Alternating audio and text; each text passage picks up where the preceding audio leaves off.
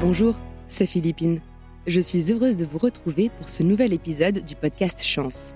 Si vous ne nous connaissez pas encore, Chance accompagne celles et ceux qui en ont besoin à trouver la voie professionnelle qui est faite pour eux et à trouver leur juste place dans le monde du travail et dans le monde. Quel est le sens que je veux donner à ma vie pro? Quel est l'endroit où je me sens bien et aligné avec qui je suis? Dans chaque épisode, j'interviewe une personne, connue ou pas, qui nous raconte et nous partage son parcours, ses questionnements et comment elle a réussi à dépasser ses peurs, à saisir les opportunités et les rencontres que la vie a mises sur son chemin, à les provoquer aussi, pour arriver là où elle en est aujourd'hui. On dit que la chance, c'est un mélange de préparation et d'opportunités. Et chaque épisode vient, je crois, l'illustrer. Pour ce nouvel épisode, je suis heureuse d'accueillir Alix qui vient nous raconter son parcours et ses bifurcations. Alix a travaillé 10 ans en entreprise à ce qu'on appelle parfois, ouvrez les guillemets, des hauts postes. Malgré un travail très stimulant, elle commence à se poser la question du sens et de son rapport à la réussite. Qu'est-ce que la réussite pour moi? Si je sors des injonctions et du formatage peut-être reçu inconsciemment Après quelques années, un événement vient tout accélérer, celui de son déménagement à Dakar. Alix réalise qu'elle aspire à autre chose et qu'elle a besoin de se réinventer. C'est là qu'elle décide de se faire accompagner et qu'elle rencontre Chance. Alix nous raconte son parcours, ses déconvenus face à une injustice de traitement salarial, ses questionnements et surtout son nouveau projet entrepreneurial Force Mamas. Vous écoutez Chance, le podcast qui défend l'égalité des chances professionnelles et le droit de se réinventer. Bonjour Alix et merci beaucoup d'avoir accepté notre invitation. Bonjour Philippine, ravie d'être ici. Je te propose de commencer par nous raconter d'où tu viens et quel est ton parcours peut-être jusqu'au dernier questionnement professionnel et ta dernière bifurcation professionnelle au moins Alors moi, je viens de Bordeaux. J'ai grandi à Bordeaux. J'ai fait mes études à Lyon. J'ai fait une école de commerce. Et ensuite, euh, j'ai eu mes premières expériences professionnelles euh, à Paris ou en région parisienne. Et euh, je suis restée là-bas presque dix ans avant de m'installer à Dakar il y a tout juste deux ans. Et donc, après mes premières expériences professionnelles, j'avais fait une spécialisation en marketing. Donc, j'ai commencé dans le marketing. Ma première expérience professionnelle, ça a été dans la distribution sélective. Je travaillais euh, comme responsable relation expérience client pour les boutiques duty free des aéroports de Paris. Et c'était hyper enrichissant, j'ai appris énormément de choses. Après, c'est un secteur euh, qui ne s'arrête jamais, surtout en duty free. Les boutiques sont ouvertes de 6h à 23h, 7 jours sur 7, il n'y a pas de week-end, pas de jours fériés, donc euh, c'est une, grosse intensité. Et puis, je, suis restée 4 ans et à un moment donné, je, me suis posé la question du sens parce que forcément, on calcule euh, euh, des objectifs de performance commerciale d'une année sur l'autre, d'un mois sur l'autre, d'une semaine sur l'autre, voire des fois d'une heure sur l'autre. et c'était un peu vertigineux ce, sentiment de se dire, mais en fait, l'objectif c'est de vendre toujours plus de parfums, toujours plus de foie gras, toujours plus de ci et de ça, mais, mais pour quelle, quelle finalité? Donc voilà, j'ai eu un, un, questionnement au bout de quatre ans. Et du coup, j'ai fait une première bifurcation professionnelle et j'ai rejoint une entreprise qui faisait, on va dire pour simplifier, du e-learning. donc, qui mettait à disposition une plateforme e-learning et des contenus e-learning pour les entreprises. Donc, de la formation en digital, e-learning, si on... De la formation digitale pour permettre aux entreprises de former leurs collaborateurs de façon digitale. Donc, les clients, c'était bah, des, voilà, des, grosses boîtes, grandes banques, grands groupes de cosmétiques, etc. Et là, déjà, ça me parlait plus parce qu'on était sur le développement des compétences, donc permettre aux gens d'être euh, plus à l'aise dans leur, euh, dans leur travail, de se sentir euh, mieux équipés, de pouvoir aussi potentiellement changer de voie au sein de leur entreprise avec, grâce aux formations, etc. Donc, c'était quelque chose où voilà, le sens me, me, me, me remplissait plus. Et déjà, excuse-moi, entre les deux, je me... après je te laisserai continuer, mais c'est intéressant parce qu'effectivement, c'est une première bifurcation. Est-ce que dans le saut que tu as fait entre les deux, entre le marketing en duty free et la, formation euh, e-learning, est-ce que toi-même, tu as dû te former euh, à tout ce qui est compétences, création, conception de formation, etc. Alors en fait, le tronc commun, c'est que du coup, euh, dans le retail, j'étais chargée de projet marketing. Et donc, je gérais des projets chargés à l'expérience et à la relation client. Et là, j'étais chargée euh, de projets digitaux. Parce qu'en fait, effectivement, on parle de la formation. Euh, mais moi, j'étais pas conceptrice pédagogique. Donc, j'étais chargée de l'implémentation euh, des outils et des programmes chez les clients. D'accord. Donc, compétences transférables totales entre les deux, quoi. Exactement. Après, oui, évidemment, je me suis quand même formée aux bases de la pédagogie, de la conception, bah, pour comprendre aussi de, quoi on parle. Donc euh, oui, oui, j'ai fait quand même, et puis je me suis formée sur les outils techniques. Parce que quand on vend une plateforme SaaS, il faut savoir comment elle fonctionne et puis savoir la paramétrer pour accompagner les clients, etc. Donc il y avait une dimension de formation technique et une, dimension de formation sur justement la pédagogie et puis comprendre le marché, les acteurs du marché. Donc oui, je me suis formée, mais il y avait quand même une grosse partie de compétences transférables. Et dans cette entreprise-là, je suis restée six ans. Donc je suis d'abord rentrée en tant que chargée de projet sur la partie déploiement. Ensuite, je suis devenue consultante euh, avant-vente. Donc euh, en français, c'est technico-commercial. Donc en fait, c'est vraiment une expertise euh, technique assez poussée, couplée avec une capacité à pitcher, à faire des démonstrations. et on vient vraiment en soutien des commerciaux sur l'acquisition de nouveaux clients ou sur le renouvellement de clients existants. Et ensuite, j'ai pris la direction de cette équipe avant-vente que j'ai managée pendant trois ans, si je ne dis pas de bêtises. Voilà, jusqu'à ce que je, je fasse encore une bifurcation professionnelle. Et, mon départ de cette entreprise a été lié à mon, mon départ au Sénégal, en fait.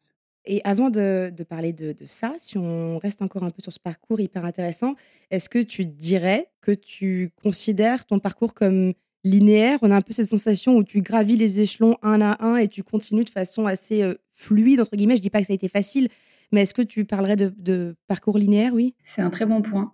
Oui, en fait, je me suis un peu laissée porter. Les opportunités se sont présentées à moi à chaque fois, puisque quand j'ai fait le switch euh, du marketing euh, à l'e-learning, c'était une cooptation. C'était une amie qui travaillait dans cette boîte et qui m'en a beaucoup parlé.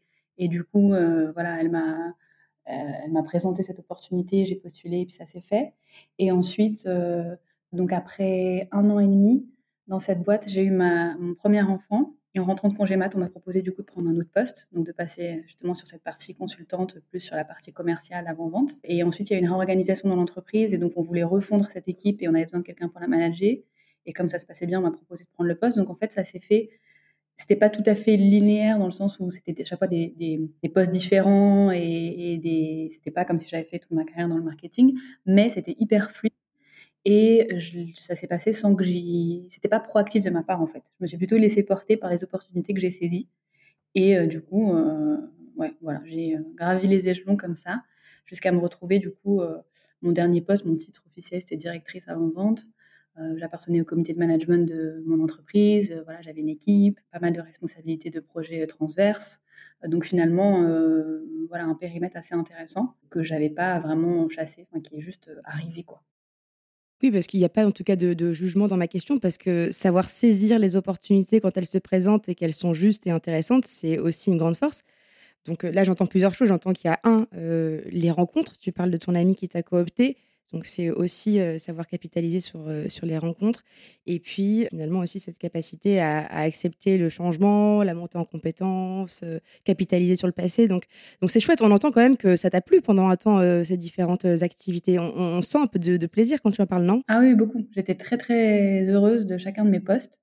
Non, non, vraiment, c'était des très belles expériences qui m'ont beaucoup apporté et j'étais j'étais ravie. Et à un moment où je me disais, mais j'ai quand même de la chance. Moi, j'ai tout va bien quoi, dans ma vie perso, dans ma vie pro. Euh, j'aimais ce que je faisais, je me sentais épanouie, ce qui est quand même pas le cas de tout le monde. Donc non, non, j'étais vraiment euh, ouais, ouais, sur une, pente ascendante. Euh, tout, tout allait bien. quoi. Et donc, quand tu dis tout allait bien, on a l'impression qu'il y a un moment où il y a quelque chose qui allait pas, et c'est ce que tu vas nous raconter. Mais en fait, moi, la question que je me pose, c'est est-ce que finalement, la dernière bifurcation que tu as effectuée, ça a été uniquement, alors c'est jamais uniquement, mais en tout cas principalement lié à un projet de vie personnel, qui est ce déménagement familial euh, à Dakar Ou est-ce que, quoi qu'il arrive, même s'il n'y avait pas eu ce déménagement, il y avait quand même des petits signaux d'alerte de euh, je ne me sens plus tellement alignée? Alors, j'ai eu un premier signal d'alerte suite à la naissance de mon deuxième enfant, suite à mon deuxième congé maternité. Parce que, donc, en fait, sur mon poste, euh, en fait, on, j'avais un homologue qui avait le même poste que moi, euh, même responsabilité, même feuille de poste. On était passé manager en même temps, on avait co-créé l'équipe. Et donc, euh, officiellement, on avait chacun des personnes qui nous étaient rattachées dans les outils RH, mais dans les faits, on co-manageait l'équipe. Donc, on était vraiment, voilà, on a à peu près le même âge, même expérience, euh, même poste, etc. Et à un moment donné, je me suis rendu compte qu'il gagnait 25% plus que moi. Donc, je me suis dit quand même, étrange, parce qu'en fait, on s'était vachement rapprochés. Euh, c'est devenu un ami et il l'est encore aujourd'hui, cette personne-là. Et donc, j'ai essayé un peu de, comprendre comment c'était possible. Et en refaisant le film, je me suis rendu compte qu'il y avait deux moments majeurs où l'écart s'était euh, creusé, pour le moins. Euh, le premier moment, c'est quand j'ai annoncé ma grossesse. Il a été augmenté, pas moi. Et le deuxième moment, c'est quand je suis rentrée de congé maths, où il a été augmenté et pas moins, alors même que sur cette période, j'avais rempli mes objectifs. Donc en 10 mois au lieu de 12, euh, parce que j'avais été un peu en congé maths, effectivement. Et j'avais été réitée sur Performer, voilà, 5 sur 5 sur l'échelle, etc. Ma performance était au rendez-vous, ma fiche de poste était la même.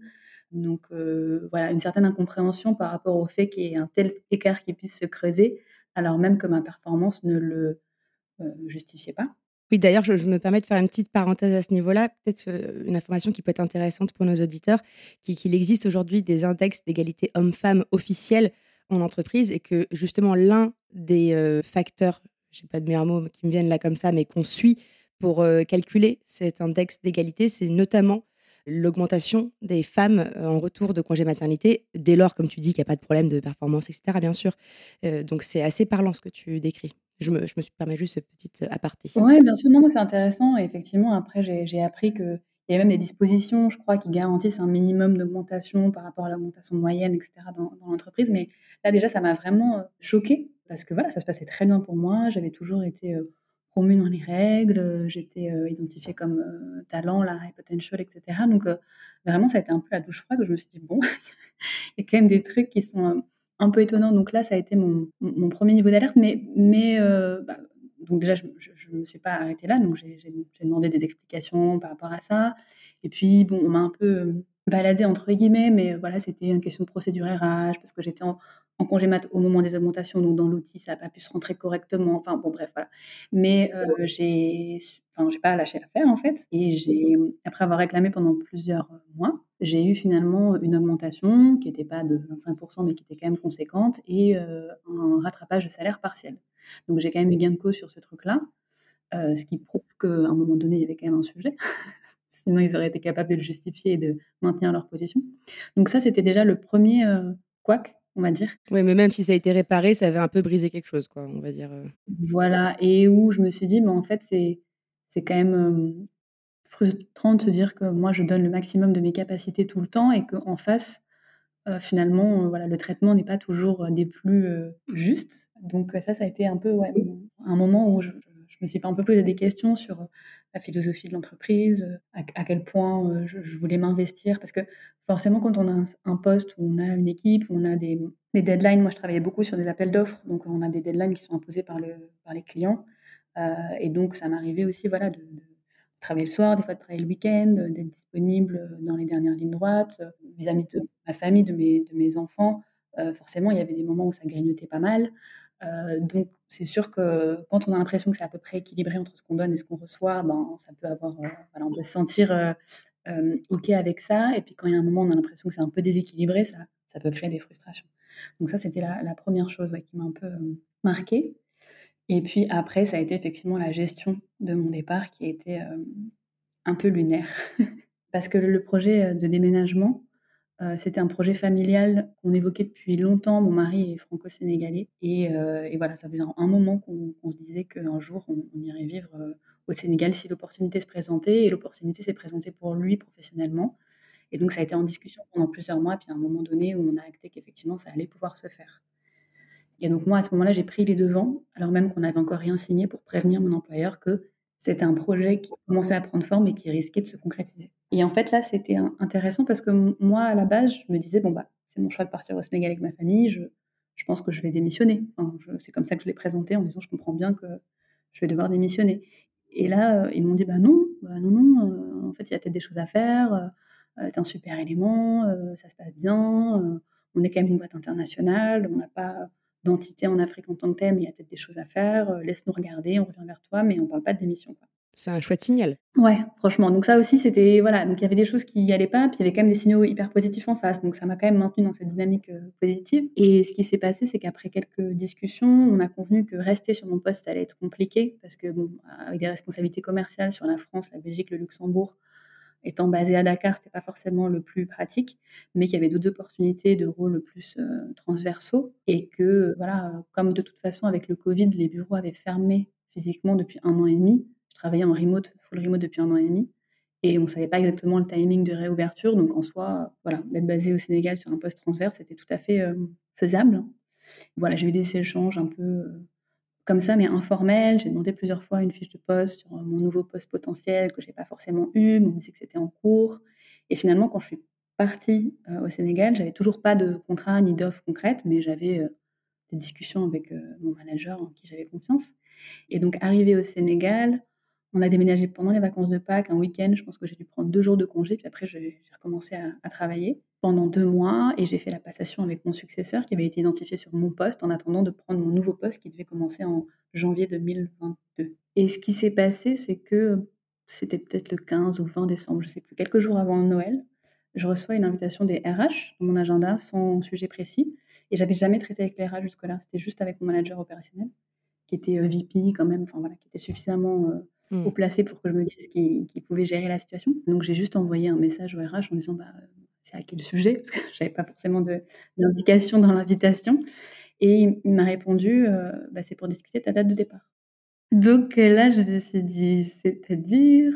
Donc bon, il y a eu des allers-retours, un peu de ping-pong là pendant quelques jours, jusqu'à ce que je comprenne qu'effectivement, euh, ils avaient décidé que j'allais partir et que j'avais pas vraiment de recours euh, possible. Et euh, sauf que moi, on m'avait fait nos projections de s'installer au Sénégal en tablant sur deux salaires, puisqu'au final, on m'avait dit que, j'allais rester. Donc euh, déjà, la perspective de me retrouver sans salaire, euh, bon voilà, ça nécessitait quelques ajustements. Et surtout, ce qui a été le plus dur, donc déjà ça, c'était quand même un peu un coup de massue. Et je, je me suis, voilà, je me suis fait une raison, et donc j'ai simplement sollicité un entretien en disant, bah dans ce cas-là, ok, je comprends que je dois partir, mais bah, dans quelles conditions va se faire mon départ et là, ils m'ont dit, ben, en réalité, euh, nous, on considère que ton départ à l'étranger est une démission. Tu es parti il y a deux mois et demi, donc dans deux semaines et demie, ton contrat prend fin. Et ça s'arrête là. Ah oui, donc toi qui à la base, en plus, étais parti là-dessus, finalement, c'est eux qui t'ont emmené ailleurs et tu n'as eu le temps d'anticiper rien du tout, alors que ça s'est finalement euh, fini comme ça. Et donc, je me retrouvais dans une situation où on m'annonçait que je n'avais donc plus de salaire, pas de droit au chômage, puisque j'avais déclaré mon départ à l'étranger, et euh, puisqu'ils considéraient que c'était une démission, aucune indemnité. Donc ça veut dire que j'avais trois semaines de visibilité et ensuite plus aucune rentrée d'argent. Donc c'était euh, ça, c'était extrêmement dur parce que je me suis sentie mais lâchée, un sentiment d'injustice énorme parce que euh, voilà, encore une fois, ça se passait très bien depuis euh, à ce moment-là six ans. J'avais toujours validé mes objectifs, une bonne performance, été très impliquée dans l'organisation. J'avais prévenu de mon départ à un moment où rien ne m'obligeait à le faire pour leur donner de la visibilité et leur donner la capacité de s'organiser. J'ai proposé de démissionner, on m'a dit non, on te garde. Et une fois là-bas, sans que j'ai plus trop de marge de manœuvre sur comment gérer la situation, euh, on m'annonce ça. Donc ça a été euh, extrêmement dur pour moi. Et après, j'ai quand même euh, creusé un peu mes droits et je me suis rendu compte que c'était pas si simple puisque j'avais continué à travailler, j'avais pas abandonné mon poste, j'avais pas posé ma démission non plus. Donc leur approche était un petit peu litigieuse, on va dire. donc j'ai pris le conseil d'une avocate et j'ai voilà, j'ai encore une fois continué à, rester sur mes positions en disant que moi je ne démissionnais pas et que s'il voulait que je parte, il fallait qu'il me licencie et avec voilà, une négociation adossée à ça. Et ça a mis quatre mois. Euh, pour que j'ai finalement une rupture conventionnelle. Mais c'était une, période assez particulière à vivre euh, et plutôt désagréable parce que j'ai été effectivement euh, bah, un peu mise au placard parce que j'avais fait ma passation avec mon successeur, j'avais plus de responsabilité vis-à-vis de mon équipe, j'avais pas non plus de nouvelles missions puisque forcément ils avaient décidé qu'il fallait que je parte donc ils n'allaient pas me donner de nouvelles attributions. donc je continuais à me connecter au call d'équipe, au call transverse parce qu'il fallait pas qu'on puisse dire que moi j'abandonnais mon poste, mais je faisais de la figuration et c'était extrêmement frustrant. Et euh, ce sentiment de se dire que voilà, il y a, y, a, y a, trois semaines, un mois, on était high potential, valorisé, le titre, l'équipe, les responsabilités, et qu'ensuite, par un retournement de situation, euh, on n'est plus personne dans l'organisation.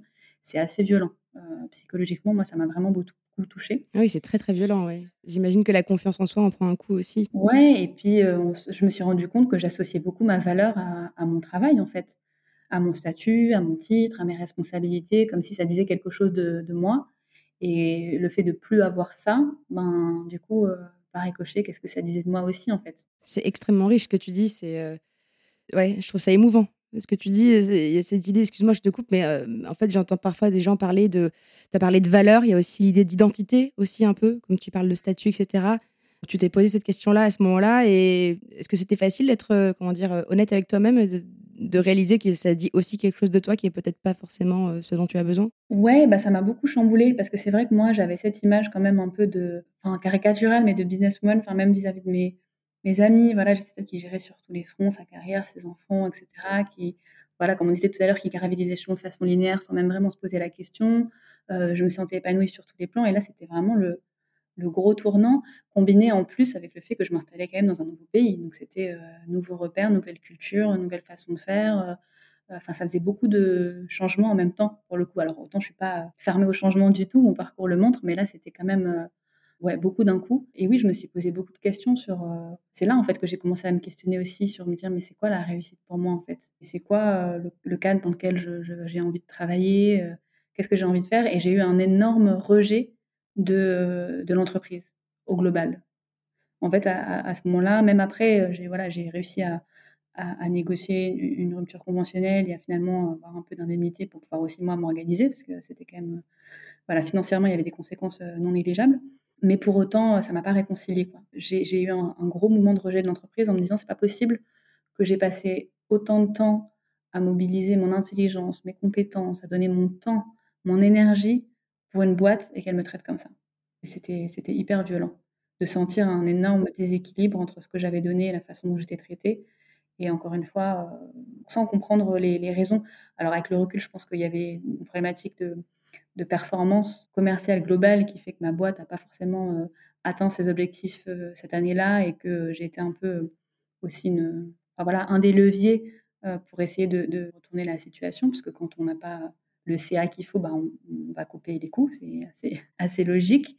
Mais néanmoins, ça, aurait pu se passer différemment. On aurait pu me dire, voilà la situation, on a pris des engagements vis-à-vis de toi qu'on ne pourra pas tenir, on va discuter de la façon dont ça se termine, et on se quitte bons amis. Et c'est pas ce qui a été fait. On m'a mis une énorme pression, on m'a fait du chantage, euh, avec cette pseudo-démission qui en fait n'était pas légale.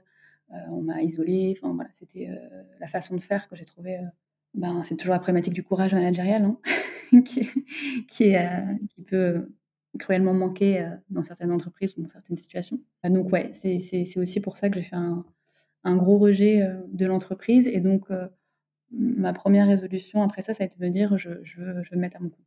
Je veux travailler pour moi, je veux être freelance, je veux être consultante, indépendante, mais en tout cas, je ne veux pas reprendre un poste dans une entreprise en corporate. Ça, je ne veux même pas en entendre parler. Donc à ce moment-là, tu avais quand même des pistes d'envie de changement, de statut à minima? Mais peut-être pas sur le reste des composantes du projet. C'est ça. Et là, je me suis dit, bah, même consultante, j'ai quand même plusieurs cordes à mon arc aujourd'hui, donc peut-être qu'il faudrait que je vois ce qui me conviendrait le mieux. Et donc, à la base, c'est comme ça que je me suis lancée dans l'expérience chance, en fait, en me disant, ça va peut-être m'aider à y voir plus clair sur ce que je veux faire vraiment, ou peut-être échanger avec des gens qui ont fait cette conversion-là et, avoir des retours d'expérience et, et, avancer. Donc, en fait, j'ai négocié, je crois, ma rupture, ça devait être en, en mars pour une mise en application en avril. Et c'est euh, au même moment, j'ai plus les dates exactes, mais ouais, en mars aussi, que je crois que j'ai eu mes premiers contacts avec, euh, avec quelqu'un de l'équipe Chance. Et alors à ce moment-là, qu'est-ce que tu as appris sur toi en faisant ce parcours, euh, que ce soit sur tes besoins, tes envies, tes croyances limitantes, tes peurs ou d'autres choses que ce que tu as envie de partager?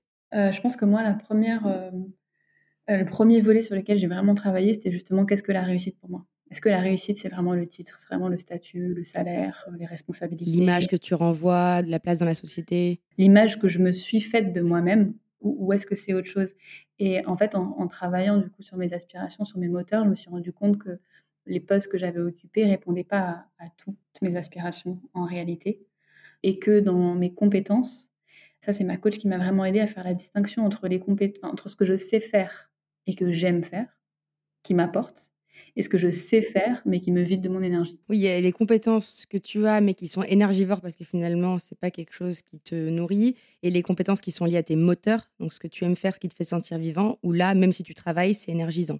C'est ça. Et ça, ça a été vraiment déjà une des, premières euh, ouais, choses où je me suis dit, en fait, on se pose pas toujours les bonnes questions. Parce que oui, il y a des choses que je, enfin, voilà, que je sais faire, mais si on, si on fait un bilan de compétences entre classique, on va partir de ce qu'on sait faire, on va dire bah, avec ces compétences-là, qu'est-ce que je peux faire d'autre? Mais en réalité, on se pose pas forcément les bonnes questions de qu'est-ce qu'il y a derrière et qu'est-ce que ça m'apporte et qu'est-ce que ça me coûte. Donc ça, de faire la distinction entre les deux et d'essayer de classer euh, ce que je sais faire, ce que j'aime faire, ce qui me coûte, euh, ça a été un exercice qui a été hyper enrichissant. De questionner mon modèle de réussite et de me rendre compte qu'en fait, il était aussi euh, bah, internalisé depuis pratiquement l'enfance par rapport au modèle qu'on a, par rapport aux injonctions euh, parfois euh, directes et parfois qui sont pas formulées, mais, mais qu'on sent dans un schéma familial ou dans des, choses qui se font, qui sont dites. Moi, par exemple, mes parents sont rentrés en école de commerce, ma belle-mère a fait une école de commerce, enfin, j'ai fait une école de commerce. Je veux dire, il y a quand même des répétitions de schémas familiaux parfois qui, qui forge aussi une certaine vision des choses. Et puis après, voilà, forcément, l'ambiance aussi, école de commerce, ça nous met dans une certaine dynamique euh, par rapport au type de poste qu'on va occuper, au parcours qu'on va avoir. Donc, il y a beaucoup de formatage qui se fait au fur et à mesure sans qu'on en soit forcément conscient. Et donc là, ça a été le moment, en fait, de reposer à plat. Et après, oui, j'avais des, des, croyances limitantes, du coup, euh, autour de ce, que c'est la réussite, autour du fait que euh, peut-être que, donc à l'époque, j'avais 33 ans, de me dire, est-ce que c'est pas déjà tard pour se poser des questions? Euh, Est-ce que c'est sérieux alors que j'ai déjà une famille, des enfants et que j'ai quand même des responsabilités? Est-ce que je peux le faire? Enfin, ouais, j'avais quand même pas mal de questions sur, euh, sur ça. Est-ce que c'est frivole ou est-ce que c'est c'est vraiment euh, important? Enfin, pas mal de, de questionnements autour de ça. Un questionnement de ton modèle de la réussite avec les croyances limitantes associées, et donc aussi de ton rapport au travail, un questionnement sur les compétences, pas uniquement comme ce que je sais faire, mais aussi en conjonction avec ce que j'aime faire, mes moteurs. Et donc, qu'est-ce qui est ressorti de ça dans les grandes lignes, justement euh, Qu'est-ce que tu savais faire et que tu aimais faire Et euh, quel était le, nouveau rapport à la réussite euh, qui te semblait sain à avoir? Ce que j'aimais faire, c'était transmettre.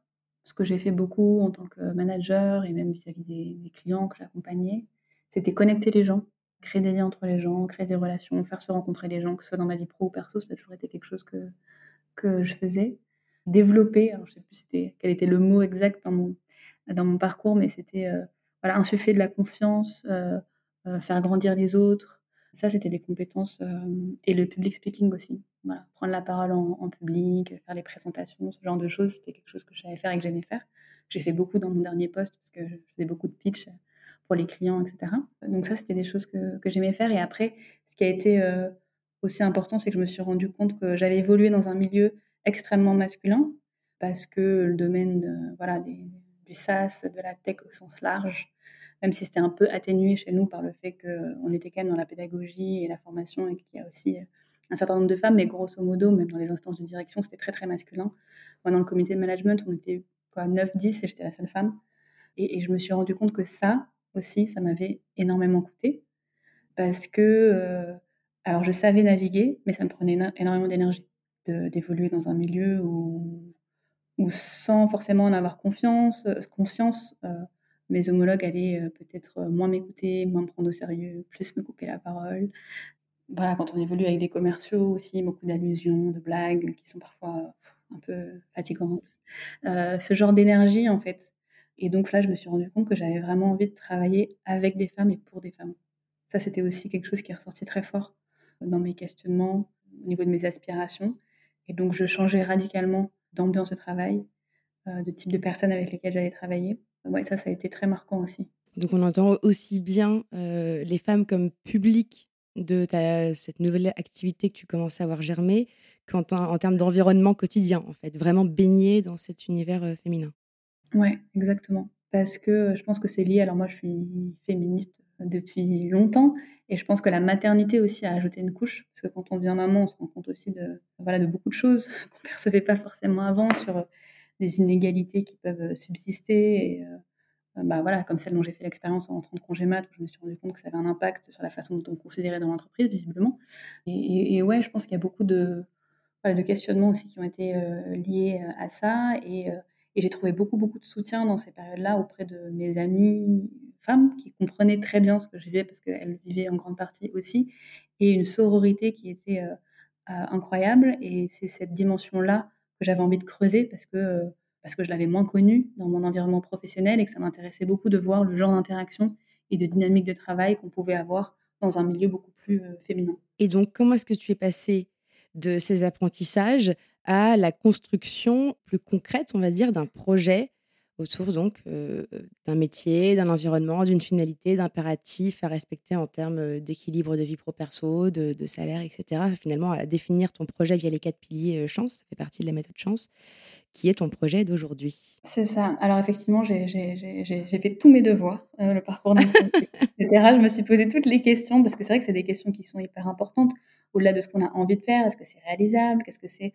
Ça veut dire en termes de formation, en termes d'investissement, en termes de euh, organisation de sa vie, en termes de, de perspective de, rémunération. Enfin, c'est des questions qui sont importantes. Quoi. Euh, il faut que le projet soit viable pour qu'il puisse euh, voir le jour. Un projet qui n'est pas viable, c'est un projet qui n'a pas de sens en fait. Même s'il est excitant, s'il n'est pas viable, il n'a pas de sens. Quoi. ça reste un rêve, mais c'est pas un projet. Quoi. En fait, ce qui a hum, provoqué chez moi le déclic, ça a été les rencontres. Donc déjà, par rapport à mon projet actuel, ça a commencé à cheminer dans ma tête le fait que je m'intéressais euh, voilà, à la maternité, à tout ce qui touchait à la grossesse, à l'accouchement, à la période du postpartum qui est euh, une période très particulière, je pense, dans la vie euh, des femmes et des couples aussi, parce que ça impacte la, famille. Et je, ça faisait déjà depuis la naissance de ma première fille que je me renseignais énormément, que je me documentais beaucoup. J'avais commencé à, accompagner un peu mes amis comme ça, de façon informelle, mais voilà, j'étais un, un, peu une personne ressource sur ces thématiques parce qu'elles m'intéressaient énormément mais j'aurais jamais imaginé en faire un, métier. Et en fait, euh, à Dakar, au mois de mai, je crois, donc j'étais en plein questionnement en chance justement, euh, j'ai rencontré dans un cercle de discussion de maman une doula. À l'époque, je savais même pas vraiment ce que c'était en réalité une doula. Et j'ai eu un très bon contact avec elle et, euh, et, on a beaucoup discuté suite à ça et puis on s'est revus. Et à un moment donné, je pense qu'elle a senti mon impétence, mon intérêt. Et elle, en fait, elle devait quitter Dakar quelques semaines après, définitivement. Et à un moment donné, elle m'a, elle m'a dit vraiment, euh, écoute, moi je vais quitter Dakar. Ça m'embête d'un côté parce qu'il y a énormément de besoins ici. Euh, je te sens bien. Est-ce que tu veux pas prendre le relais? Comme un passage de, de, bâton en fait. Et ça, ça m'a scotché parce que je crois que je m'étais jamais vraiment, j'avais jamais vraiment osé me formuler l'hypothèse que je pourrais faire ça moi aussi, accompagner des femmes et des couples pendant la grossesse, l'accouchement, etc. Et donc, c'est vraiment cette rencontre et ces échanges avec elle. Et puis après, elle m'a mis en relation avec une deuxième personne qui était doula aussi ici à Dakar. Et euh, le fait de pouvoir échanger concrètement, ça permet aussi de répondre à certaines questions pour euh, voir si le projet était viable en termes de charge de travail, d'organisation, d'équilibre vie pro perso, de rémunération, quelles sont les perspectives, et de, et de poser voilà d'autres pierres sur la construction d'un projet euh, qui soit plus cohérent. Et donc il y a eu ça. Et la, deuxième chose, c'est que le fait qu'elle l'ait formulé, je me suis dit en fait c'est une option que je n'avais jamais mis sur la table, mais c'est une option de faire un virage vraiment en 80 euh, et, de faire carrément autre chose. Mais euh, j'arrivais pas à l'imaginer euh, concrètement parce que je me disais mais quand même c'est pas sérieux, c'est un nouveau projet en termes de rémunération. C'est très variable. Enfin, faut trouver ses clients, construire son, son, business. Si je deviens consultante sur un sujet que je maîtrise déjà et que, et que j'ai des missions de long terme, c'est quand même plus stable. Et au même moment, j'ai eu une proposition d'ailleurs pour euh, m'associer à quelqu'un et dans une structure qui, aurait fait à peu près ce que je faisais euh, avant. Et je me suis dit, c'est quand même plus raisonnable. Et en fait, j'ai eu une séance avec ma coach, Patricia, que je remercie.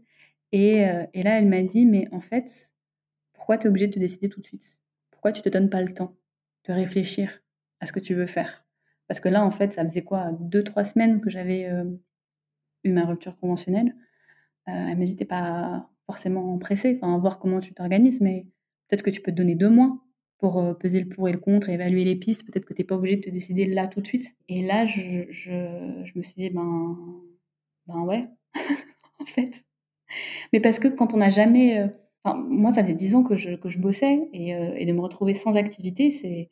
J'avais l'impression qu'il y avait un vide qu'il fallait que je remplisse tout de suite avec une autre activité. Et ce truc de me dire, je me donne le temps, je me donne le temps de la réflexion, je ne me l'autorisais pas.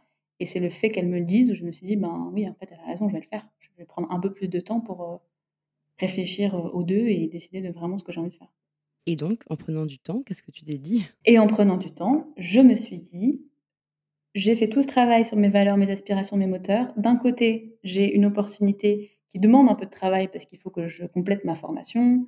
J'avais mon expérience, il fallait que je fasse une formation, euh, que je construise tout un business model, que je trouve des clients, que voilà. De l'autre côté, j'ai une proposition qui est euh, plus simple, euh, enfin voilà, plus sécure, plus dans un truc que je sais déjà faire où je pourrais me lancer tout de suite. Et en fait, il y en avait une qui me faisait vibrer et l'autre qui me donnait envie de pleurer. En fait, c'était un peu ça, c'est-à-dire que quand je m'imaginais reprendre mon quotidien, voilà, dans la formation digitale, parler à des clients, leur parler de projets, etc., j'avais un espèce de poids, une boule au ventre. Je me disais, mais j'ai pas envie, quoi. J'ai vraiment pas envie, quoi. Et donc là, c'est aussi là que le, cercle de soutien que j'avais identifié aussi pendant mon parcours, les gens que j'identifiais comme voilà des piliers aussi dans ma réflexion, sont intervenus et que mon mari m'a dit mais, mais vas-y, mais fonce, fais ce que tu as envie de faire, ma mère aussi, mes amis aussi, tout le monde en fait. Ça, ça a joué parce que de se sentir soutenu et poussé et se dire mais les gens me font confiance, ils pensent que je suis capable de le faire, donc euh, peut-être que je suis capable de le faire quand même. Euh, donc ça, ça a énormément euh, joué, ouais. Donc je dirais oui les rencontres, l'accompagnement de ma coach, la capitalisation sur toutes les questions que je m'étais posées dans la phase d'introspection et le soutien de mes proches. Il y a une matrice dans le parcours, je ne sais pas si tu t'en rappelles, euh, qui aide à la décision, où on prend en compte les valeurs, les émotions, l'intuition et la raison. Et là, je veux juste préciser que quand tu parles justement de là, j'avais envie de vibrer, là, j'ai envie de pleurer, là, on est plus sur le registre des émotions. Mais justement, la façon dont tu as fait ton choix, au-delà de ça, qui est important à prendre en compte dans cette matrice, hein, c'est un des quatre éléments importants, mais tu as quand même fait toute cette préparation et tout ce travail de rencontre et d'intelligence d'enquête terrain euh, qui fait qu'il y a aussi ce travail sur tes valeurs et la raison, euh, au-delà de l'intuition et de l'émotion, qui vient compléter et faire que c'était effectivement une décision euh, qui te faisait vibrer, mais qui avait l'air quand même viable. Oui, oui, et je pense que c'était euh, hyper important parce que, encore une fois, aller sur ce qui nous fait vibrer sans avoir identifié les tenants et les aboutissants, là, je savais que ça allait nécessiter du travail, que je me reforme, que je prenne certaines décisions, que je me fasse peut-être accompagner par ailleurs, que ça allait nécessiter voilà, du, boulot, que ça allait pas se faire en un claquement de doigts, cette, ce changement de voie radical. Mais euh, je me suis dit que ça valait la peine justement parce que ça me faisait vibrer. Mais effectivement, c'est important de savoir dans quoi on se lance quand même, avant de le faire. Et là, donc, tu avais posé un, plan de développement pour ce projet qui était viable euh, financièrement, le temps de te former, etc. Exactement. Donc, on a revu, euh, et là aussi, c'est important de pouvoir avoir des discussions ouvertes. En l'occurrence, moi, voilà, au sein de mon couple, par rapport aux charges qu'on a pour notre famille, on a pu vraiment poser les choses de façon très claire, de faire des arbitrages, prendre certaines décisions pour me laisser le temps aussi de voilà d'avancer sur euh, ce projet euh, en se disant euh, en se laissant quelques mois parce que c'est pas non plus quelque chose qui se fait en, trois semaines quoi. Donc ça ça a été intéressant de, pouvoir voilà structurer anticiper. Et après oui j'avais effectivement un plan de développement qui commençait par trouver une formation que je puisse faire depuis le Sénégal qui me donnerait une certification de rencontrer des gens qui pourraient m'aider à me lancer en tant qu'auto-entrepreneur. Donc travailler sur mon image de marque, sur mon branding, sur la communication, sur euh, l'acquisition client. Enfin, voilà, donc euh, un peu aller rechercher dans mes souvenirs d'école de commerce toutes les notions que j'avais pu avoir sur le sujet, partager avec mes amis qui avaient aussi, qui étaient aussi entrepreneurs, partager avec des femmes que j'ai rencontrées ici à, Dakar et qui avaient lancé leur business ici. J'ai travaillé avec une, brand designer, une, consultante experte qui m'a aidé sur mon image de marque et sur ma communication, etc. Donc, euh, ouais, tout ça euh, des étapes qui, ont fait partie de mon plan de développement et qui m'ont permis, du coup, en janvier 2023, de lancer officiellement mon activité euh, de doula et accompagnante à la naissance. Mais donc, pour résumer, la façon dont tu as relevé quand même, parce qu'il y, a un sacré cumul de défis entre changer dans l'environnement culturel, changer de métier, changer de statut, ça fait beaucoup. Et donc là, tu, tu dis que tu as beaucoup capitalisé sur le fait de poser un plan avec des étapes concrètes, de discuter, de te faire accompagner et puis les rencontres. Ça, c'est mes restes de, manager de projet, ça. oui, voilà. Et puis en plus, exactement, tout à fait, sur tes compétences et ton expérience qui finalement, euh, tu repartais pas de zéro. Et donc, Doula, peux-tu nous expliquer en quoi ça consiste déjà, nous raconter euh, ton nouveau travail aujourd'hui? Et après, si tu veux bien, nous expliquer à quoi ressemble une semaine type. Alors, euh, Doula, c'est un mot qui vient du grec qui veut dire servante de la femme. c'est un métier qui à la fois est nouveau et à la fois existe depuis l'année des temps. Parce qu'en fait, l'idée de la doula, c'est d'accompagner les femmes, les couples, tout au long de la grossesse, pendant l'accouchement et, et, en postpartum. Donc voilà, le fait d'accompagner des femmes dans ces moments de vie, ça, a toujours existé en soi. Mais disons que le rôle de doula tel qu'il est aujourd'hui, c'est un rôle qui vient en complément d'un accompagnement qui est médicalisé dans beaucoup de pays. Et c'est un métier a été popularisé et développé surtout aux États-Unis. Ça fait maintenant 60-70 ans. Euh, donc dans sa forme actuelle, euh, il y a des femmes qui sont accompagnées à la fois par des sages-femmes, des médecins et des doulas. Et l'idée de la doula, en fait, c'est qu'on n'a pas de formation médicale, donc on ne fait pas d'examen, on ne fait pas d'échographie, on ne prescrit pas d'analyse. On accompagne sur le soutien émotionnel, beaucoup. On apporte des informations sur la physiologie de l'accouchement, puisque dans la majorité des cas, l'accouchement n'est pas un acte médical en soi. On peut travailler aussi sur voilà, aider les, couples, les familles à appréhender une nouvelle équilibre familiale qui peut arriver avec la naissance d'un enfant. Et après, en fait, il y a autant de, doulas que de personnes qui exercent ce métier. Il y en a qui vont faire plutôt des, soins, des massages, des soins de serrage du bassin, des choses spécifiques, des événements, euh, des euh, rituels.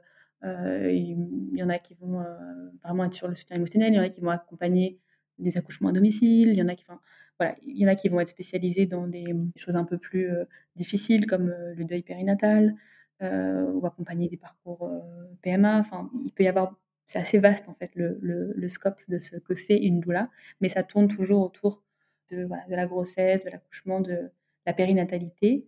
Et voilà, après chacun, chacune définit, parce que je n'ai rencontré que des femmes pour l'instant, chacune définit aussi son rôle en fonction de ses aspirations et de ce qu'elle souhaite transmettre. Après moi, mon métier de doula ici au Sénégal est un peu particulier par rapport au doula qu'on peut trouver en France par exemple, parce que le système médical n'est pas du tout organisé de la même façon. Ici au Sénégal, il n'y a pas de sage-femme libérale. Donc les sages-femmes, elles sont en hôpital, en milieu hospitalier ou en clinique. Euh, elles n'ont pas de cabinet en ville et elles n'ont pas les mêmes, euh, la même formation qu'en France. Elles n'ont pas autant de un champ, elles n'ont pas un champ de compétences aussi large qu'en France où on peut faire tout son suivi de grossesse et son accouchement avec une sage-femme. Ici, ce sont les médecins qui sont plutôt en charge, en tout cas dans les cliniques et euh, dans les hôpitaux aussi. Les sages-femmes exercent, mais elles ne sont pas indépendantes sauf exception. Et donc, euh, il n'y a pas, par exemple, de cours de préparation à l'accouchement. Les hôpitaux au Sénégal ont clairement d'autres chats à fouetter que la préparation à l'accouchement, vu euh, voilà, le, contexte euh, sanitaire et économique du, pays. Et donc, en fait, je me suis rendu compte, déjà en, en essayant d'identifier un peu les besoins du coup, des personnes qui accouchent ici, que bah, c'était en fait un premier levier, c'est-à-dire que c'était l'information, l'accès à l'information, qu'est-ce qui se passe dans mon corps pendant la grossesse, pendant l'accouchement, à quoi m'attendre, euh, comment allaiter pour celles qui souhaitent allaiter. Enfin, c'était vraiment euh, voilà un niveau euh, premier d'information. Donc il y avait des femmes qui allaient chercher de l'info sur YouTube, regarder les émissions des maternelles, aller chercher de l'info sur Instagram, mais après on, on, peut trouver un peu tout et son contraire, on ne sait pas forcément comment faire le tri, etc. Donc la première offre que j'ai structurée et proposée, c'était des cours de préparation à l'accouchement, en fait, réellement. Et après, ce que je fais aussi, c'est que lorsque les couples le désirent, je peux être là le jour de l'accouchement. C'est-à-dire être avec eux, une fois que le travail s'installe, d'abord chez eux, à leur domicile, et ensuite je les accompagne à la maternité. L'intérêt de ça, c'est qu'ils ont une personne qu'ils connaissent déjà, avec qui ils ont établi un lien de conscience, qui va les accompagner jusqu'à la naissance du bébé. Parce que sinon, en arrivant en clinique, forcément, le travail se fait euh, la majeure partie du temps avec des sages-femmes qui rencontreront probablement pour la première fois, qui sont très compétentes par ailleurs, mais c'est juste cette idée d'avoir un visage connu en face. Euh, puisque le gynécologue arrive vraiment euh, au dernier moment pour s'assurer que voilà, la naissance du bébé se déroule bien et intervenir si nécessaire, mais, euh, mais pendant la majeure partie du temps, il n'est il est pas là. Donc c'est important pour certaines familles d'avoir voilà, quelqu'un en qui ils ont confiance et avec qui ils ont préparé ce moment-là, qui soit là aussi le jour J pour les accompagner et les soutenir dans ce moment. Et donc moi, l'idée, c'est que lors d'un accouchement, je vais mobiliser toutes, les techniques de confort non médicales qu'on peut imaginer pour gérer les contractions. Donc mouvements, des massages, des points de pression, accompagnés sur la respiration, la relaxation, la visualisation, les huiles essentielles. Enfin, voilà, j'ai toutes euh, euh, différentes euh, trucs et astuces pour aider les mamans à vivre ce moment de façon la plus sereine possible et être aussi en soutien pour les papas en fonction du rôle que eux veulent jouer, qu'on soit un trio, quatre avec le bébé aussi qui travaille, pour que cette, ce moment se passe le, le mieux possible. Après la naissance, J'accompagne aussi sur les, premières semaines de vie, euh, donc soit sur des questions pragmatiques, sur les soins du bébé, sur le rythme du bébé, comment ça se passe, etc. J'accompagne aussi sur l'allaitement. Euh, j'ai aussi fait une formation là-dessus parce que ça, manque aussi à ce niveau-là. Et après, je fais aussi beaucoup de soutien émotionnel en postpartum. Il y a notamment quelque chose que je fais qui sont les débriefs d'accouchement. Parce qu'il y a des accouchements qui sont très bien vécus et des accouchements qui sont moins bien vécus. Et c'est important de pouvoir déposer tout ça et de clôturer un peu le chapitre. Voilà, donc c'est un peu le, on va dire, les différents services que je propose. Merci beaucoup. C'était très clair. Ça a vraiment l'air très intéressant. Ça, ça n'engage que moi. Mais tu es la deuxième doula d'ailleurs qu'on. Bah, alors, c'est pas, encore une fois, comme tu dis, c'est pas le même projet, c'est pas la même façon de, l'exercer, etc. Mais on a reçu Nadège, l'épisode 29 ou 39, je sais plus, il y avait un 9. En tout cas, Nadège, qu'on a reçu au podcast Chance, qui fait également ce beau métier. 29, je crois. Et donc là, ça fait combien de temps que tu exerces? Ça fait depuis janvier 2023, donc ça fait une dizaine de mois, ouais. Et comment ça se passe alors? Eh ben, ça se passe très bien, j'en suis ravie. Je suis très, très contente de ce changement effectivement, euh, de découvrir ce nouveau métier, de rencontrer, euh, différents types de métiers, d'être dans une dynamique où effectivement je travaille énormément avec des femmes, que ce soit, mes clientes, que ce soit mes collègues doula, que ce soit, les acteurs du paramédical et du bien-être. Il y a aussi une grosse proportion de femmes. Après je suis pas du tout fermée au fait de travailler avec des hommes, mais c'est vrai que en tout cas, j'expérimente aussi cette sororité que je désirais euh, expérimenter. Et surtout, je me sens euh, hyper alignée. Franchement, hyper alignée. Euh, et même mes amis me disent que, pas que j'ai changé, mais que je, révèle des facettes de moi que, qui étaient un peu enfouies. Enfin, je sais pas comment dire, mais disons que je, révèle d'autres aspects de ma personnalité sur lesquels je capitalisais peut-être un peu moins avant, qu'elles sont aussi heureuses de voir se développer. Donc c'est pas un changement fondamental parce que ce que je fais c'est aligner en fait avec qui je suis euh, vraiment, mais c'est juste que euh, voilà dans mon quotidien c'est euh, une autre partie de moi qui s'exprime par rapport à ce qui s'exprimait avant et c'est aussi voilà agréable de voir comment on peut évoluer et se remettre en question et, et changer pour être plus aligné. En tout cas, c'est émouvant à entendre et on partage, en tout cas, je partage euh, ce plaisir de l'alignement et on sent que tu vibres et on vibre avec toi. On n'a plus beaucoup de temps, donc euh, je vais pas pouvoir, euh, mais c'est super, on a eu plein de sujets passionnants, c'est pas grave, mais on peut pas te poser des questions sur qu'est-ce qui te plaît le plus, qu'est-ce qui est plus difficile dans ton quotidien de doula, etc. Mais la bonne nouvelle, c'est que tu as participé à la semaine des métiers avec chance et que tu as fait un, et merci pour ça, un live, une conférence en vidéo où tu parles de ton métier, tu réponds à des questions de personnes qui étaient intéressées, euh, bah, comme toi tu l'as fait à l'époque où tu rencontrais des professionnels quand tu te questionnais. On peut tout à fait regarder le replay de ce live de chance pour les personnes qui souhaiteraient en savoir un peu plus sur le quotidien euh, concret de ton travail. Donc merci encore pour ça. On remettra le, lien avec l'épisode. J'ai juste peut-être quelques petites questions comme ça que j'ai vu ressortir. Euh, est-ce qu'on peut être doula sans avoir été maman? Et est-ce que tu as dû faire face à des idées reçues ou des, rejets de personnes disant bah c'est pas médical, donc c'est pas concret, c'est pas vrai, c'est pas rationnel. Toi-même qui avant été directrice, as un haut poste, tu le sais, etc. Voilà, un peu ces deux idées reçues, si tu peux rapidement nous en parler. Alors, il y a des, des femmes qui sont doulas sans avoir été maman. Tout comme il y a en fait beaucoup de sages-femmes qui sont sages-femmes sans avoir été maman, puisque en général, quand on fait ces études de sage-femme, on est encore euh, très jeune. Je pense que la plupart, l'écrasante majorité, même je dirais, j'ai pas de statistiques officielles, mais des doulas, ce sont des reconversions et ce sont des reconversions qui font suite à l'expérience de la maternité. Donc je pense que statistiquement, on a quand même une grosse partie de mamans. Euh, mais oui, je suis dans des groupes de, de doulas euh, liés à ma formation, donc un peu internationaux. Et il y a des doulas, effectivement, qui, qui n'ont jamais été maman. Moi, honnêtement, ça, je, j'ai beaucoup d'admiration pour ces euh, femmes-là. Parce que moi, c'est un sujet, la maternité, qui m'intéressait pas du tout avant que je sois maman moi-même. Donc, euh, je trouve ça extraordinaire de se poser ces questions et de vouloir accompagner ces parcours de vie alors qu'on ne l'a pas connu soi-même. Femmes ou hommes alors Qui n'ont pas été. Euh, alors, je connais pas d'hommes. Peut-être. Ça, en vrai, il y a des sages-femmes hommes aussi. Des hommes sages-femmes, je crois qu'on dit.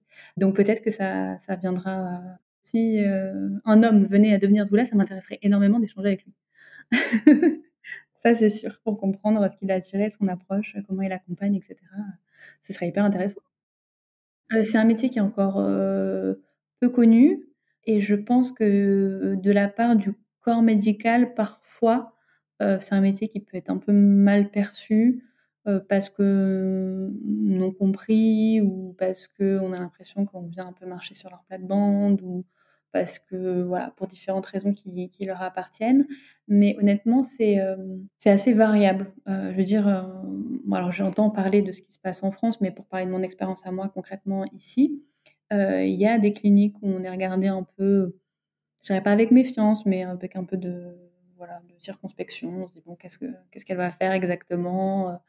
Pourquoi elle est là? euh, mais on, m'a jamais euh, empêché d'exercer mon métier, on m'a jamais euh, interdit d'entrer en salle de naissance. voilà, c'est des relations qui sont plus ou moins cordiales, mais en tout cas, je, je, exercer mon activité sans, barrière. Mais il y a d'autres cliniques ou avec d'autres praticiens où là, on est accueilli avec la plus grande joie parce que je pense qu'il y a des gynécologues qui se disent qu'au plus une maman arrive préparée et en confiance le jour de son accouchement, au mieux ça va se passer et que donc c'est tout bénéf pour tout le monde. Ce qui est une vision que je partage Et je pense qu'on a tous nos rôles à jouer, gynéco, sage-femme, doula, et qu'on peut être hyper complémentaires pour accompagner les mamans, les parents. Moi, je ne demande que ça d'ailleurs, qu'on arrive à, travailler ensemble pour le bien-être des, des, patients, parce que c'est quand même eux qui sont les, au centre de tout ce processus. Très clair, merci beaucoup. Et pour conclure, j'aurais une dernière question. Qu'est-ce que tu conseillerais aux personnes qui se posent des questions sur leur voie professionnelle, leur alignement professionnel? De faire le parcours chance. en tout cas, de se faire accompagner ou euh, si c'est pas avec un organisme spécifique, même d'échanger avec leurs proches, de pas faire une introspection. Enfin, l'introspection est importante, mais je pense que si euh, on fait juste une introspection euh, avec soi-même, on peut pas euh, lever toutes ces croyances limitantes ou adresser un certain nombre de sujets. Je pense qu'il faut s'exposer aussi aux avis des autres, après en faisant le tri potentiellement, mais, mais ouais, de s'entourer et de discuter et d'oser voilà, exprimer ce qu'on pense ou ses questionnements, parce que sinon, voilà, si on tourne en boucle avec soi-même, peut-être qu'on va se retrouver figé dans un certain nombre de, croyances qu'on n'arrive pas à dépasser et au final on ne pourra pas franchir ce cap de, bah, du changement en réalité. On dit souvent que la chance, c'est euh, l'alliance de préparation et d'opportunité. Euh, en tout cas, c'est ce qu'on dit chez Chance, c'est ce que Robert Diltz, euh, avec qui on travaille aussi beaucoup, nous dit, qui est un coach de renom et PNL. Et en fait, la préparation, c'est la méthode, que tu la fasses toute seule ou avec un organisme, comme tu dis, et les opportunités, elles se déclenchent souvent par les rencontres aussi. Donc, donc je pense que ce serait un très beau mot de la fin. Merci beaucoup pour ton temps et ton partage, Alix. Avec grand plaisir. Merci d'avoir écouté Chance, le podcast qui défend l'égalité des chances professionnelles et la liberté de faire en sorte que son passé ne dicte pas son futur. Vous pouvez retrouver nos épisodes sur toutes les plateformes de podcast. Et si ce témoignage vous a plu, vous pouvez laisser des étoiles, m'écrire des commentaires et n'hésitez pas à en parler autour de vous. À bientôt.